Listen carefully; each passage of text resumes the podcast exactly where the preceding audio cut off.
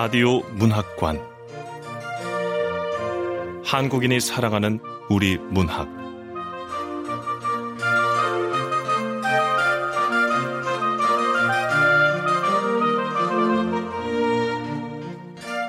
KBS 라디오 문학관. 오늘 함께 하실 작품은 황인수 작가의 불빛들 불멸의 윤동주입니다. 윤동주 시인은 지금부터 100년 전인 1917년 12월 30일 태어났습니다. 오늘 소개할 작품은 윤동주 탄생 100년을 기념하면서 준비한 작품인데요. 황인수 작가는 시인 겸 소설가입니다. 제7회 부천 신인문학상을 수상하면서 소설을 발표하기 시작했고 제2회 이해조 문학상을 수상한 바 있습니다. 소설집으로 사랑은 누구에게도 머물지 않는다, 욕망의 반대말, 파노라마 소설로 사랑했던 기억의 부분 삭제, 시집으로 구포역에서가 있습니다. KBS 라디오 문학관 한국인이 사랑하는 우리 문학 황인수 작가의 불빛들 불멸의 윤동주 지금 만나보시죠.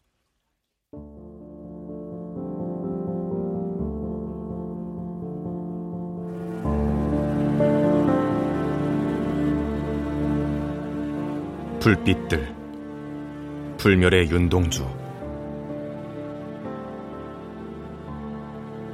황인수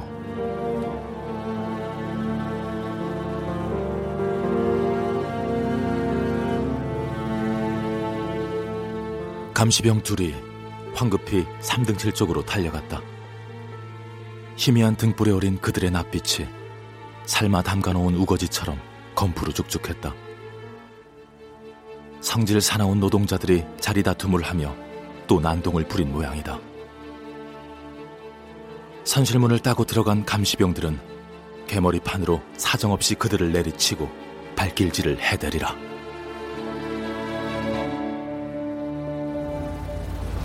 이 죄지만도 못한 조세직 놈들! 이 비좁은 선실에서 싸움질을 해! 그러니까 너희들은 개 돼지처럼 맞아야 돼. 이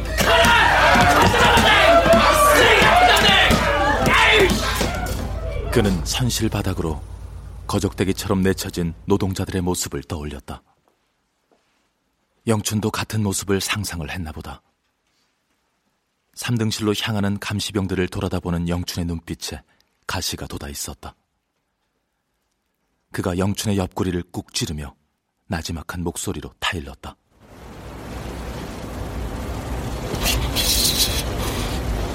실놈들 영준아 조심해 감시자들이 많지 않니?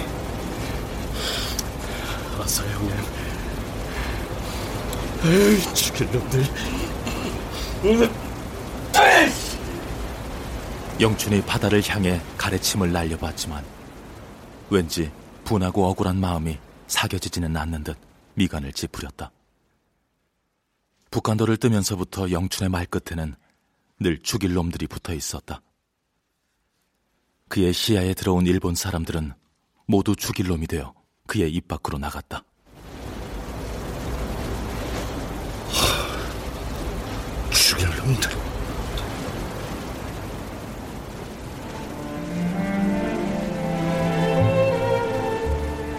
그도 영춘을 흉내내어 중얼거리듯 그렇게 내뱉어 보았다.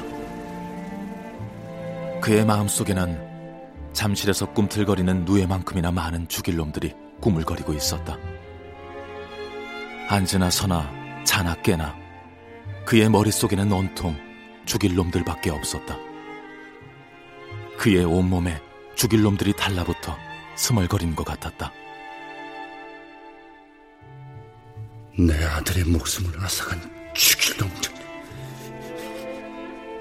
우리 터전을 수탈하고 능멸하는 저, 저 죽일 놈들. 아들의 죽음을 생각하니 자신도 모르게 주먹이 불끈 쥐어지며 가슴으로 분노가 차올라 퍽 하고 터져버릴 것만 같았다.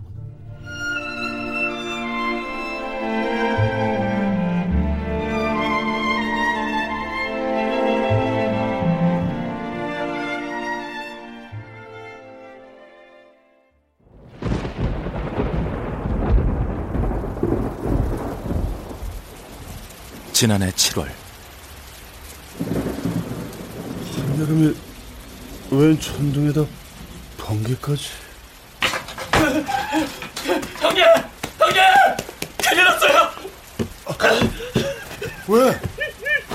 무슨 일이니? 어, 혹시 우리 동주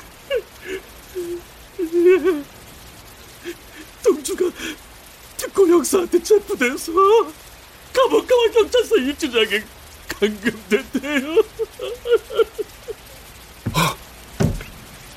안 되는데 안 되는데 그 순간부터 그의 세상은 무너졌다. 우리 동주는 집안의 기둥이고 내 희망이고 내 목숨과도 같은데 내 아들이 아무 죄 없이 유치장에 갇히다 이 그는 아들이 무죄를 선고받고 하루빨리 풀려나기를 기도하기 위해 다시 교회에 나가기 시작했다. 그러나 그의 기도는 이루어지지 않았다.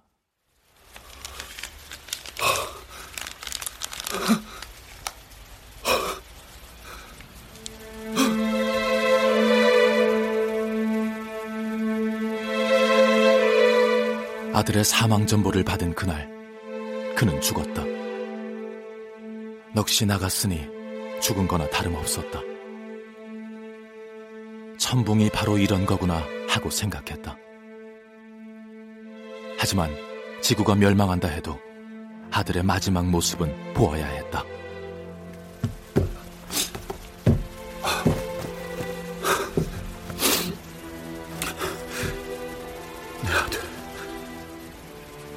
우리 동주가 왜 죽었는지.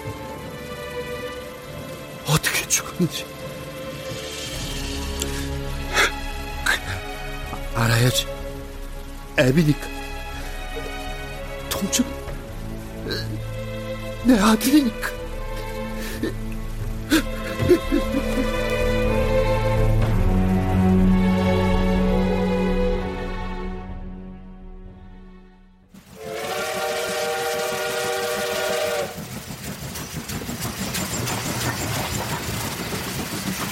그는 바로 사촌 동생 영춘을 데리고 두만강을 건너 부산행 기차를 탔다.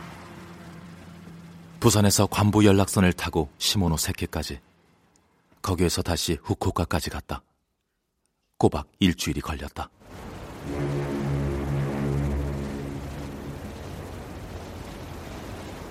배는 현해탄을 지나 스시마 쪽을 향해 나아갔다. 거세진 않았지만 밤바람이 제법 날카로웠다. 형님, 추워요. 그만 들어갑시다.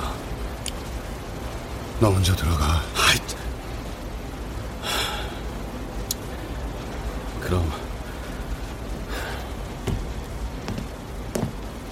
형님도 빨리 들어오세요.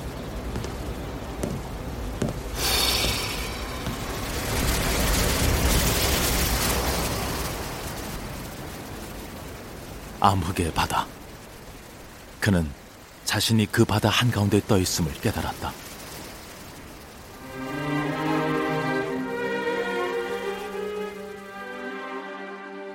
세상은 암흑이다. 햇빛 아래서 눈을 뜨고 있어도 앞이 보이지 않으면 암흑이다.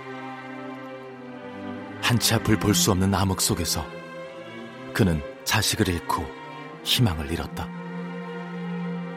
조선은 땅을 잃고 넋을 잃고 갈 길을 잃었다. 전쟁이 치열해지고 있으니 꿈을 잃고 뜨고 있어도 보이지 않는 눈으로 암흑 속을 헤매는 사람들도 더욱 늘어나리라.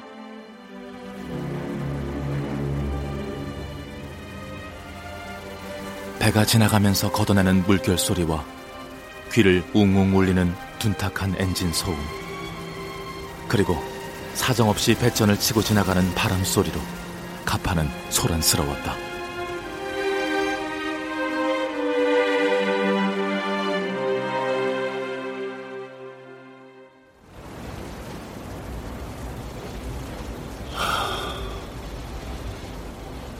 우리 동주도 이 배를 타고 일본으로 가겠지. 3등실에 타면 개돼지 취급받으니까 2등실에 타라고 당부했지만 아마도 우리 동주는 돈을 아낄 요량으로 어, 굳이 3등실에 타서 그, 그 비좁고 냄새나는 선실 한 구석에 쪼그리고 앉아가지고 불안한 눈을 껌뻑였겠지. 아, 경찰서 유치장에서 또 얼마나 고생했을까. 제대로 입지도 먹지도 자지도 못했을까. 아유.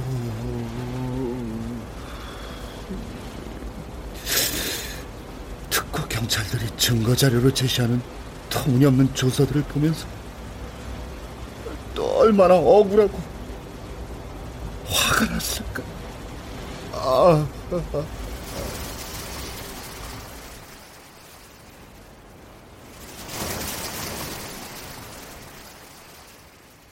외삼촌, 지난 1년 동안 특고경찰이 그림자처럼 절 미행하고 엿들었어요. 제 자취방에 불이 몇 시에 꺼지고 켜지는지, 어느 식당에서 밥을 먹었는지, 누구와 만나 무슨 이야기를 나눴는지 꼼꼼하게 다 기록했어요. 전 꼼짝없이 당했어요, 외삼촌. 우리 유학생들 모두가 감시당하고 있다고요. 그는 아들과 함께 후쿠오카 형무소에 수감된 조카 몽규의 모습을 떠올렸다. 그가 면회를 갔던 날, 형무소에는 푸른 죄수복을 입은 50여 명의 조선 청년들이 줄을 서서 주사를 맞고 있었다. 간수에 의해 이름이 불려진 젊은이 하나가 그와 영춘이 있는 쪽으로 가까이 다가왔을 때 그것이 몽규라는 것을 알아차렸다. 몽규의 모습은 처참 그 자체였다.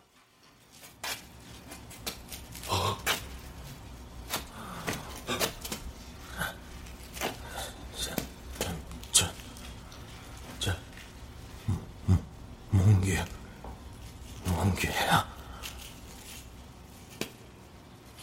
반쯤 깨진 안경을 겨우 콧등에 걸치고 있었고 얼굴은 알아볼 수 없을 만큼 피골이 상접해 있었다. 몽규가 뭐라고 인사말을 했지만 알아들을 수 없을 정도로 작았다. 그가 몽규의 두 손을 부여잡고 울음 섞인 목소리로 물었다. 몽규야! 네 어째 이러니? 어? 사람들이 주, 주사 맞으라고 해서 맞았더니 이 모양 됐어요. 사- 삼촌, 또 동주, 동, 동주도 나처럼 이렇게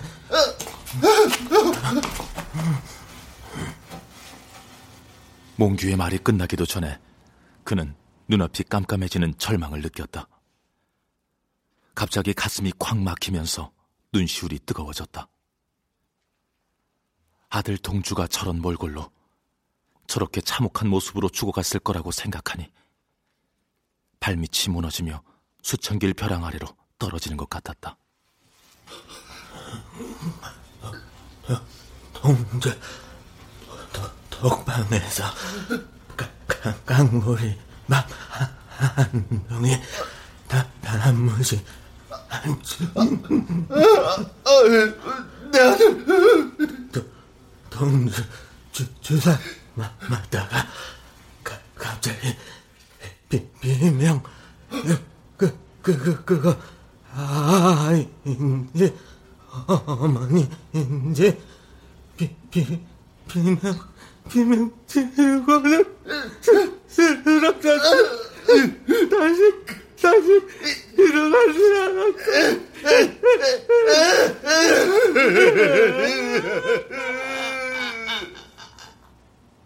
그 말은 차라리 듣지 말았어야 했다. 그랬다면 학질 걸린 사람처럼 그렇게 온몸이 후들거리지는 않았을 것이다. 그가 따뜻한 아랫목에 등을 지지며 편한 잠을 자고 있을 때 자신의 분신이 차디찬 감옥 바닥에서 처참하게 죽어가고 있음을 알지 못했던 것이 그는 한없이 죄스럽고 부끄러웠다. 밀려드는 어둠이 손을 뻗어 그의 목을 죄고 흔들었다. 죽어. 넌 애비 자격이 없다. 죽어라 이놈.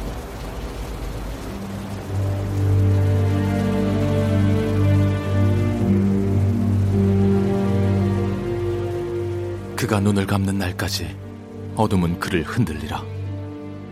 죽을 때까지 자신은 새벽이 오지 않은 어둠 속에서 살리라. 그렇게 살다가 어둠 속 어딘가로 사라지리라. 꿈이 없는 인생. 빛이 사라진 세상에서 삶이 무슨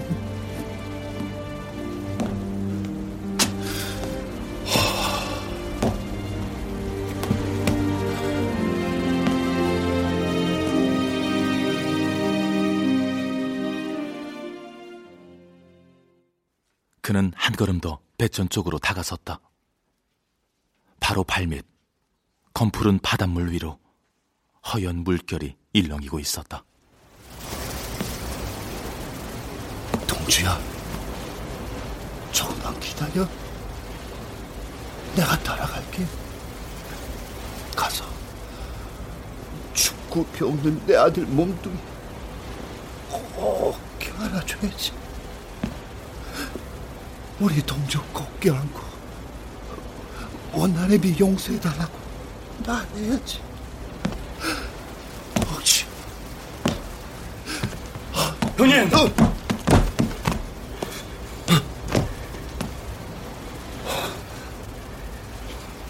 동생 그러다가 떨어지면 시신도 못 찾아요.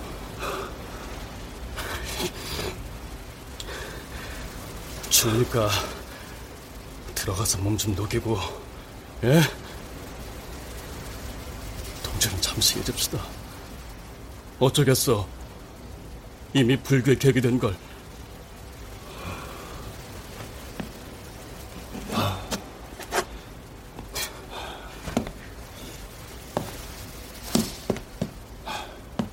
시간상으로는 대마도 금방 지날 때가 됐는데 구름 때문에 어디가 어딘지 잘 모르겠네요. 1926년인가 7년인가 그러고 보니까 벌써 20년 전 얘기가 됐나? 아, 윤심덕이랑 김우진이 사건 말이요.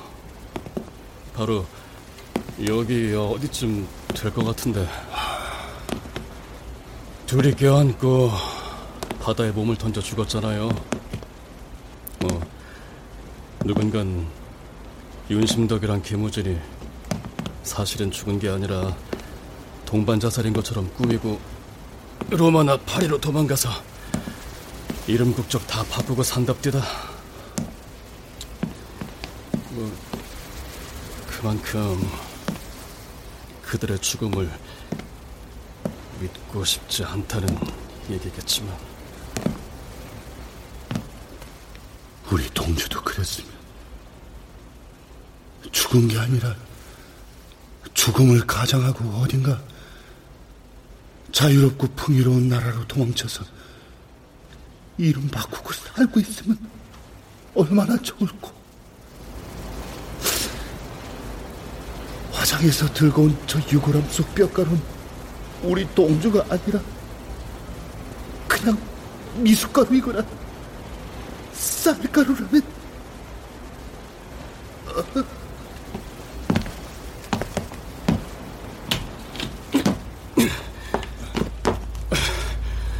기차로 갈아타면 눕지도 못해요.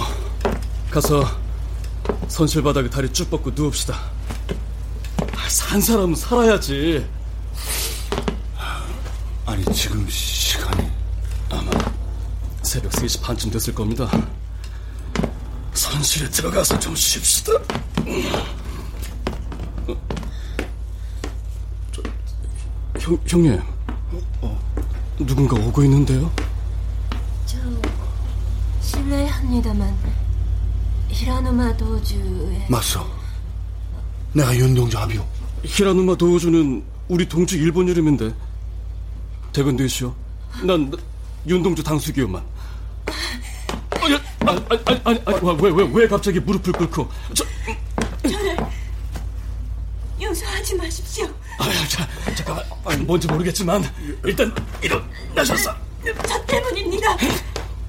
히라노마 군이 저 때문에 죽었습니다. 저, 저, 형님, 형님. 우리 동주 감옥에서 죽었는데, 왜 이 여잔 자기 때문에 죽었다고 하는 걸까요? 예? 참, 알 수 없는 일이네. 자, 여, 여보시오. 사람 잘못 찾아온 거 아니요?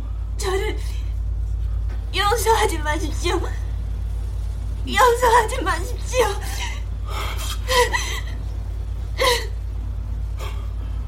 혹시 여자를 내려다보던 그의 머릿속에 불현듯 그림자 하나가 떠올랐다. 검은 옷을 입은 그림자. 그게 그림자가 아니라 미행자가 맞았어. 후고가 형무소에서부터 따라온 것 같은데. 뭐 조선 사람이 조선 땅에서도 감실당하고 사는데 일본 땅에서는 오죽할까. 그런 마음이라 별 신경을 쓰지 않았는데 아, 저 여자가 여기까지 따라왔나 보네. 이거 편지 봉투. 아니, 이건 또 뭡니까? 아니, 아니, 수신이 히라노마 도주. 이, 우리 동주한테 보내는 편지네. 아, 저, 형, 형- 형님. 두 통 모두 수추인 부재라는 붉은 도장이 찍혀 있어요. 제 이름은 야마다 쿄코입니다. 히라노마 군과 저는 연문과 클래스메이트였습니다. 그게 뭐야? 아, 저, 저 감시명 드립니다. 형님, 저, 이 편지 제가 감출게요. 무슨 일이냐? 여자를 무릎 꿇리고 이 조센징 뭐 하는 거야? 어, 아닙니다. 이 사람들은 아무 잘못이 없습니다. 일본 사람입니까? 아, 네, 당신들 조센징이지? 도화증 제시하시오. 이분들을 함부로 대하지 마세요. 뭐야? 뭔가 이상한데. 아, 네, 글쎄, 글쎄, 뭐, 우린 아무 잘못 없다니까. 에?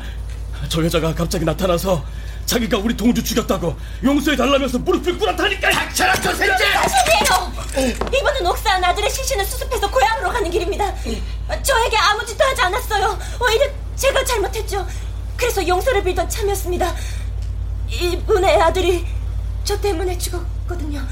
그러니까 제발 이분들에게 결례하지 마세요. 결례라고. 이 자들은 조센징이요, 조센징!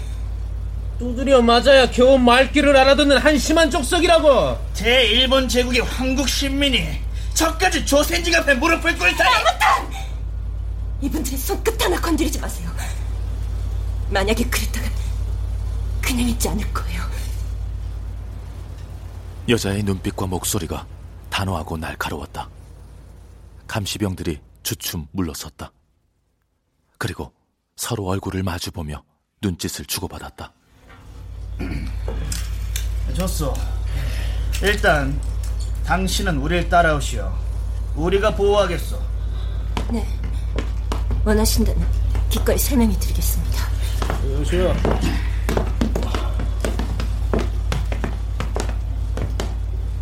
저 감시병들 사라졌으니까 아까 그 편지 좀 꺼내봐. 아, 네.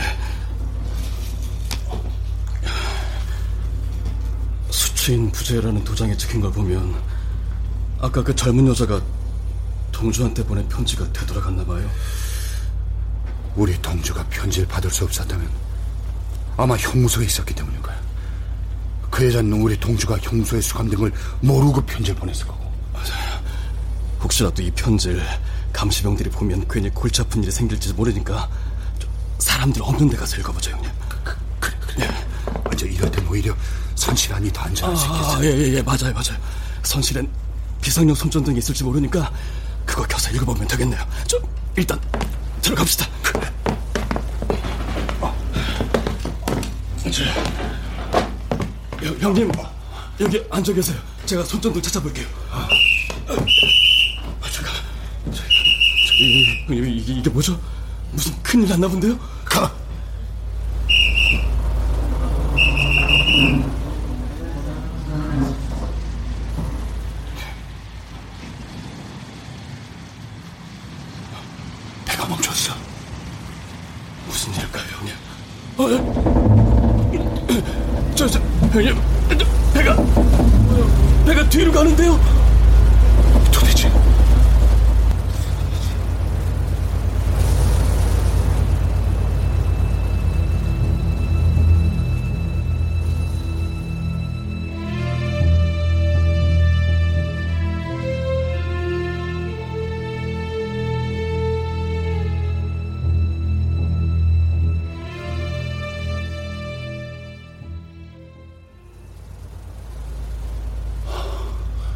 오히려 사람들이 우리한테 신경을 안 쓰고 있으니까 형님, 우린 그냥 편지나 읽읍시다. 그, 아이 도대체 궁금해서 뭔. 어.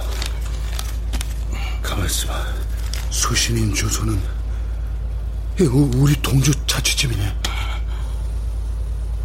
그는 누렇게 빛이 바랜 봉투를 눈 가까이 가져다 들여다보았다. 소인이 지워져 잘 보이지 않았다. 수신인의 주소는 아들이 기거하던 자취집으로 적혀 있었다. 수신인 부분에 일본어로 히라누마 도우주라고 쓰여 있는 아들의 이름을 읽는 순간 그는 코끝이 찡하게 아려왔다. 눈물이 팽 돌았다. 우리 동주가 어쩔 수 없이 장식 해명을 하고 그 굴욕감 때문에 몇 날 며칠 얼마나 괴로워했는데 저 일본으로 유학하겠습니다. 조선의 독립을 위해서 아니 조선의 미래를 위해서는 일본도 알아야 하고 더 큰 세계를 배워야 합니다. 저 일본 유학 가겠습니다.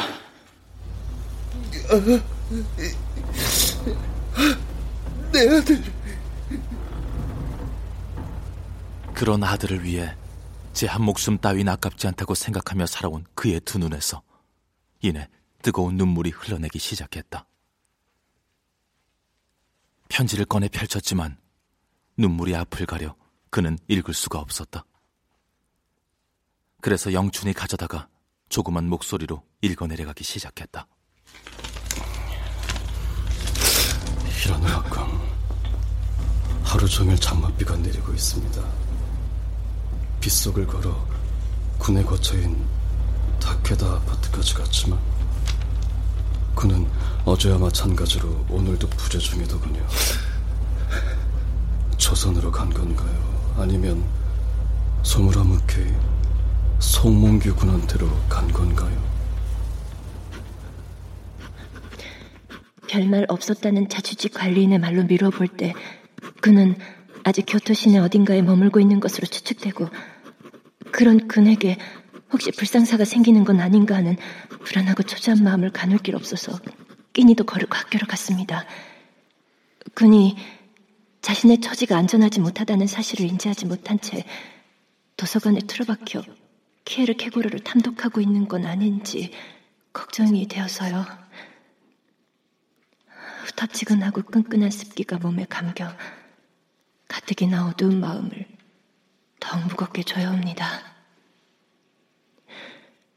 히라누마군, 내 마음을 옥죄고 있는 이 불안과 고통의 원인을 그는 모를 겁니다. 장맛빛 속을 헤매면서 왜 내가 그를 찾으려는지 그는 절대 이해하지 못할 것입니다. 저의 사소한 불찰로 인해 그의 불행이 시작될 것 같은 아니, 이미 시작되었다고 해야 정확한 표현일 것입니다. 특별 고등 경찰이 이미 그네 신상 조사를 위해서 움직이기 시작했으니까요. 엊그제 우리 영문과 학생 20명이 키무라 토시오 교수를 방문했을 때 키무라 교수가 그에게 했던 말을 생생하게 기억하고 있습니다.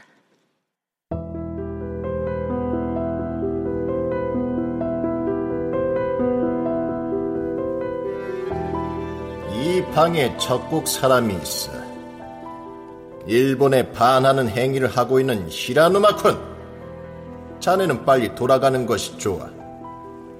키무라 교수님, 저는 그런 일은 하지 않았습니다. 히라누마 군이 조선 친구들 만나서 민족의식 심는데 전념하고 징병 제도에 대해 비판하고 다닌다는 정보를 내가 입수했네.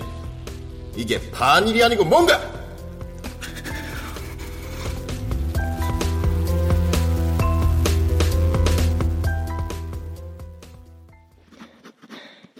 평소 군을 따르던 영문과 친구들은 놀라움을 금하지 못했고 분위기는 일순간 얼어붙었죠.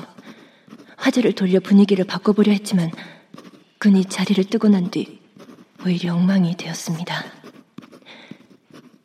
키무라 교수 댁에서 보았던 그의 분노한 아니 절망적인 표정이 아직도 또렷합니다. 지난 10여 개월 동안 군을 지켜보았지만 그렇게 험한 표정을 지은 그의 얼굴은 한 번도 본 적이 없기 때문이었습니다. 뒤따라 나가서 그에게 사실대로 말하려고 했으나 그의 모습은 이미 보이지 않았습니다. 오늘까지 말입니다. 그날 친구들과 헤어져 돌아오는 발걸음이 내내 무거웠습니다. 이 모든 것이 나 때문에 일어난 일이 아닌가 하는 자책감 때문에 감옥 강변을 한참 동안이나 서성였습니다. 내가 그네 영문법 책을 빌리지만 않았어도 그니 김우라 교수에게 그런 말을 듣지 않았을 텐데 그 책갈피에 끼워져 있던 그네 지은 씨가 내 눈에 띄지만 않았어도 그에게 아무 일도 일어나지 않았을 텐데 나는 그니 궁금했습니다.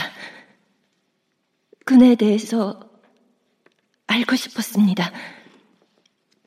그니 어떤 시를 썼는지 너무나 알고 싶어서 그네 시를 읽어보려 했지만 조선말이라서 도저히 알 수가 없었습니다.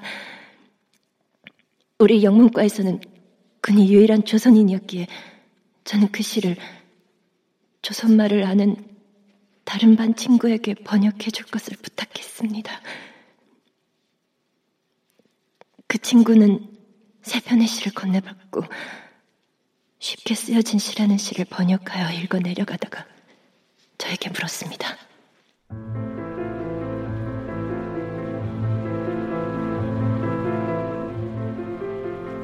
이 시를 쓴 사람이 누구야?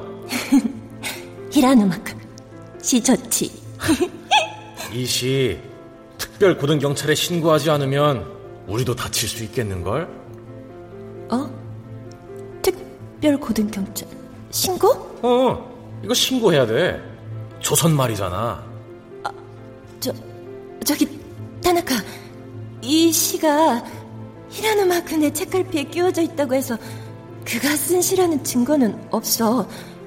확인되지 않은 사실을 신고해서도 안 되고 누구에게 함부로 말해서도 안 돼. 어, 알았지? 어. 다시 한번 말하지만 히라누마쿠는 반일 그런 사람 아니야. 꼈고 영문과에 적군이 있었다니 믿어지지 않아. 너 조선말로 시를 쓴다는 게 얼마나 큰 반일 행위인지 정말 모르는 거야?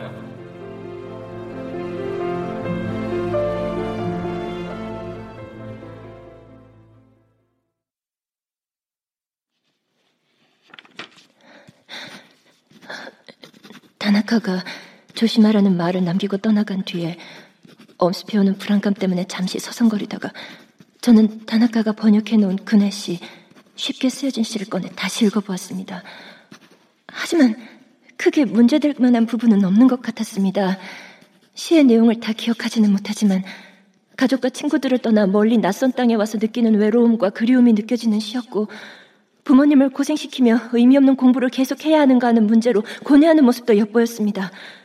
그리고 끝부분에는 힘들고 어려운 때를 잘 이겨내고자 하는 의지와 자기 연민의 감정이 녹아있구나라고 생각했습니다. 단지 육첩방은 남의 나라라는 구절이 좀 걸렸습니다. 그래서 그 구절을 육첩방은 적막한 데라고 수정한다면 특고에 신고된다 하더라도 큰 피해는 없을 것 같다고 생각했습니다. 그의 시를 읽으면서 저는 부드럽고 온화한 표정 속에 감추어져 들여다볼 수 없었던 그의 고뇌와 고독을 느낄 수 있었습니다. 그리고 지난번 송별회 때 우지 강가에서 아리랑을 부르던 그의 슬픈 얼굴이 떠올랐습니다.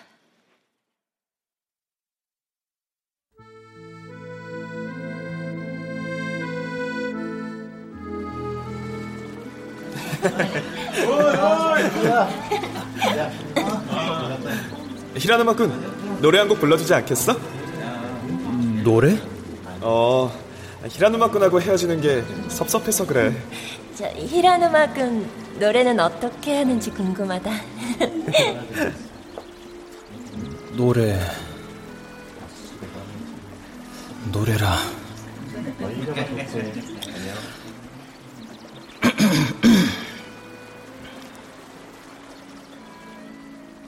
아리랑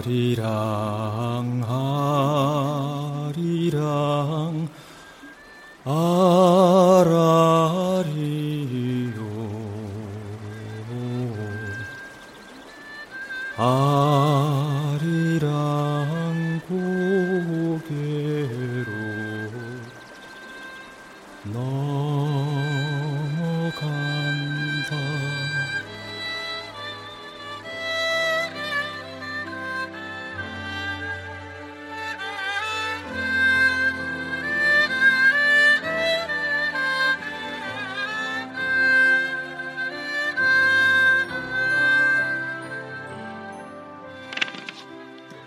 조금은 부드러우면서도 허스키한 목소리로 애수를 띤 조용한 그네 목소리가 강물 따라 흘렀습니다. 멀리 강변에서 낚시를 하는 사람들이 보였고 실록이 우거진 강원덕 위에는 뭉게구름이 목화섬처럼 피어오르고 있었습니다.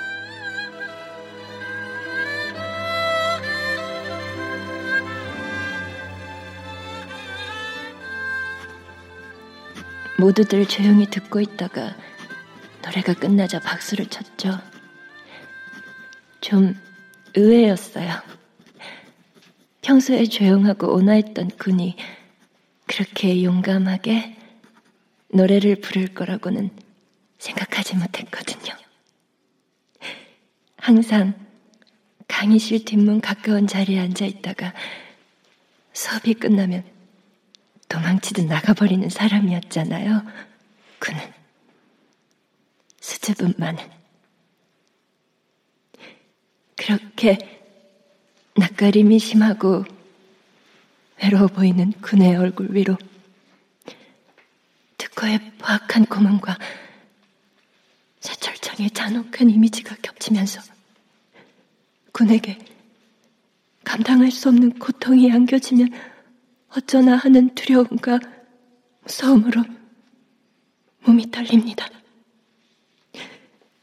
군을 찾아다니는 일 외에 3일 동안 전 아무 일도 할 수가 없었습니다. 이라노마군 진심으로 사죄합니다. 소화 18년 7월 14일 야마다 격코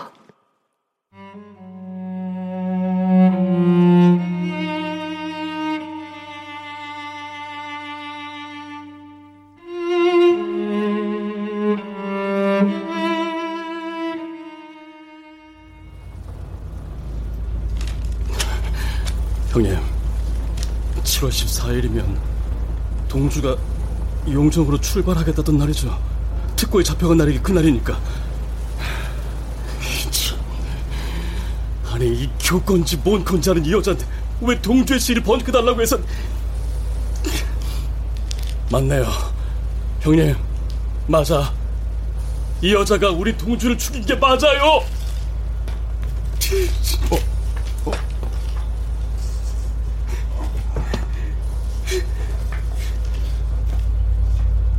동주다.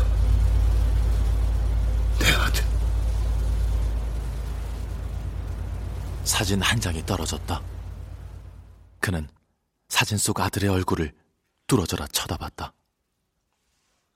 아들이 아직도 교토의 하늘 아래서 푸른 꿈을 꾸며 살아있을 거라고 생각했다.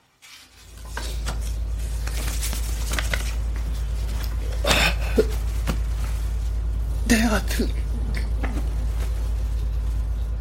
그는 사진을 자신의 가슴에 얹고 두 손으로 꼭 눌렀다. 가슴 속에 영원히 지워지지 않는 문신처럼 새겨두려는 듯.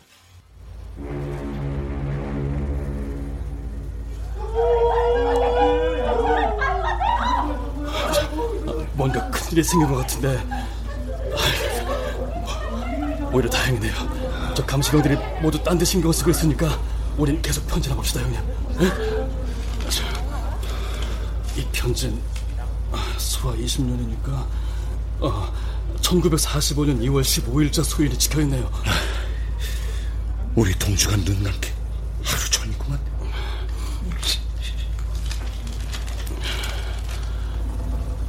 교코라는 여자가 동주가 후쿠오카 형무소로 이감됐다는 소식을 듣고 달려갔는데 면회가 되지 않아서 몇 번 되돌아왔다는 내용이네요. 그리고 소문에 후쿠오카 형무소에서 재소자를 대상으로 생체 실험을 하고 있는데 에이, 나쁜 놈. 그 실험의 희생자들의 시체가 말로 형언할 수 없을 만큼 끔찍했다고 동주도 생체 실험 대상자가 됐다는 걸 알고 죽어버린 용서를 빌고자 자살까지 기도하려 사람이 죽었어요! 사람이 죽어? 저, 저, 저, 형님 우리도 가봅시다 어,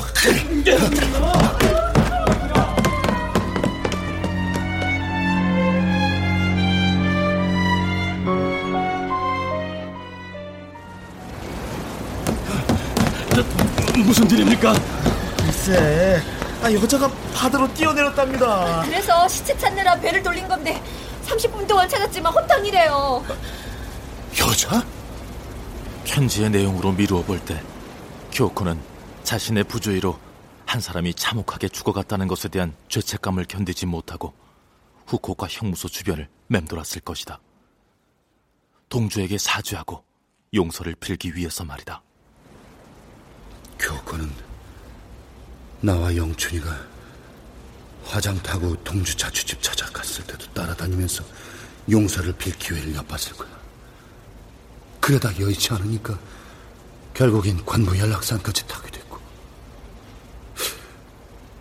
혹시 아, 내가 이러고 있을 때가 아니야?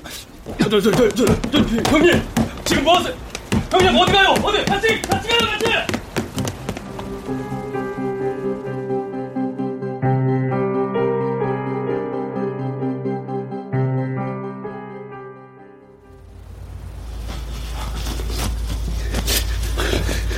형님 지금 뭐 하십니까?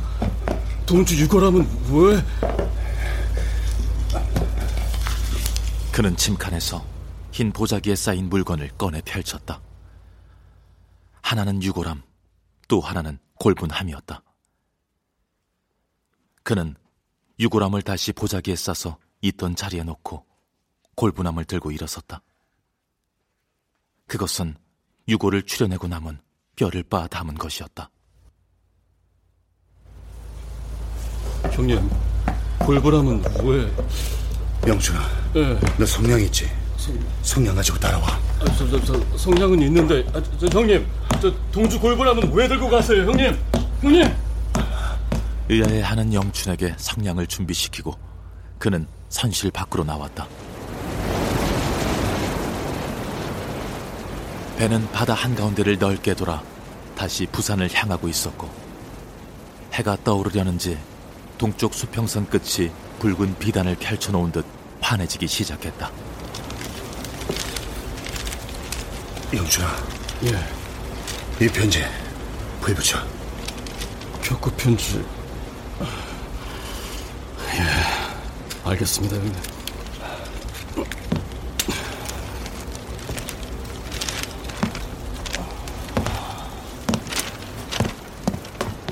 그는 불붙은 편지 봉투의 한 끝을 들고 일어나서 난간으로 갔다.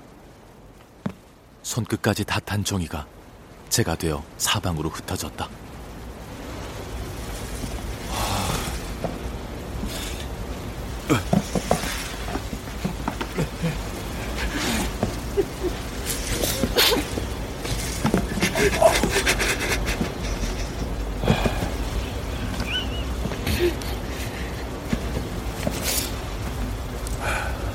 그는 가판 위에 있던 분고람을 들고 뚜껑을 열었다. 그리고 분고를 한 움큼 집어 바다 위에 서서히 뿌리기 시작했다. 하얀 가루가 바다로 공중으로 흩어지며 아스라이 사라져갔다.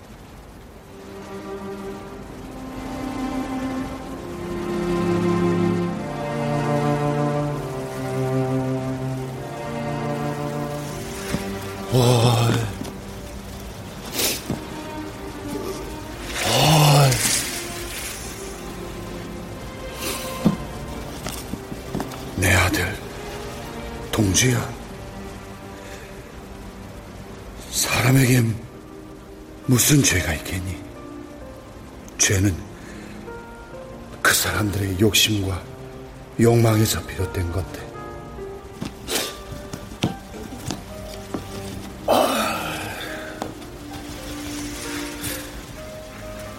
아들아, 이 현해탄을 오가며 느꼈던 모든 굴욕과 절망에서 자유로워지거 이 넓은 태평양에서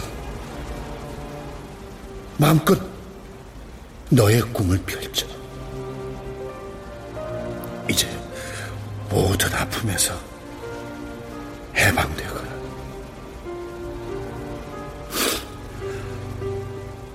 동주, 네가 원했던 평화의 시간은 올 거야. 너와 같이 깨끗하고 맑은 영혼들이 수없이 역사의 재단 위에 쓰러져 갔으니까. 너와 같이 작은 불빛들이 모여가서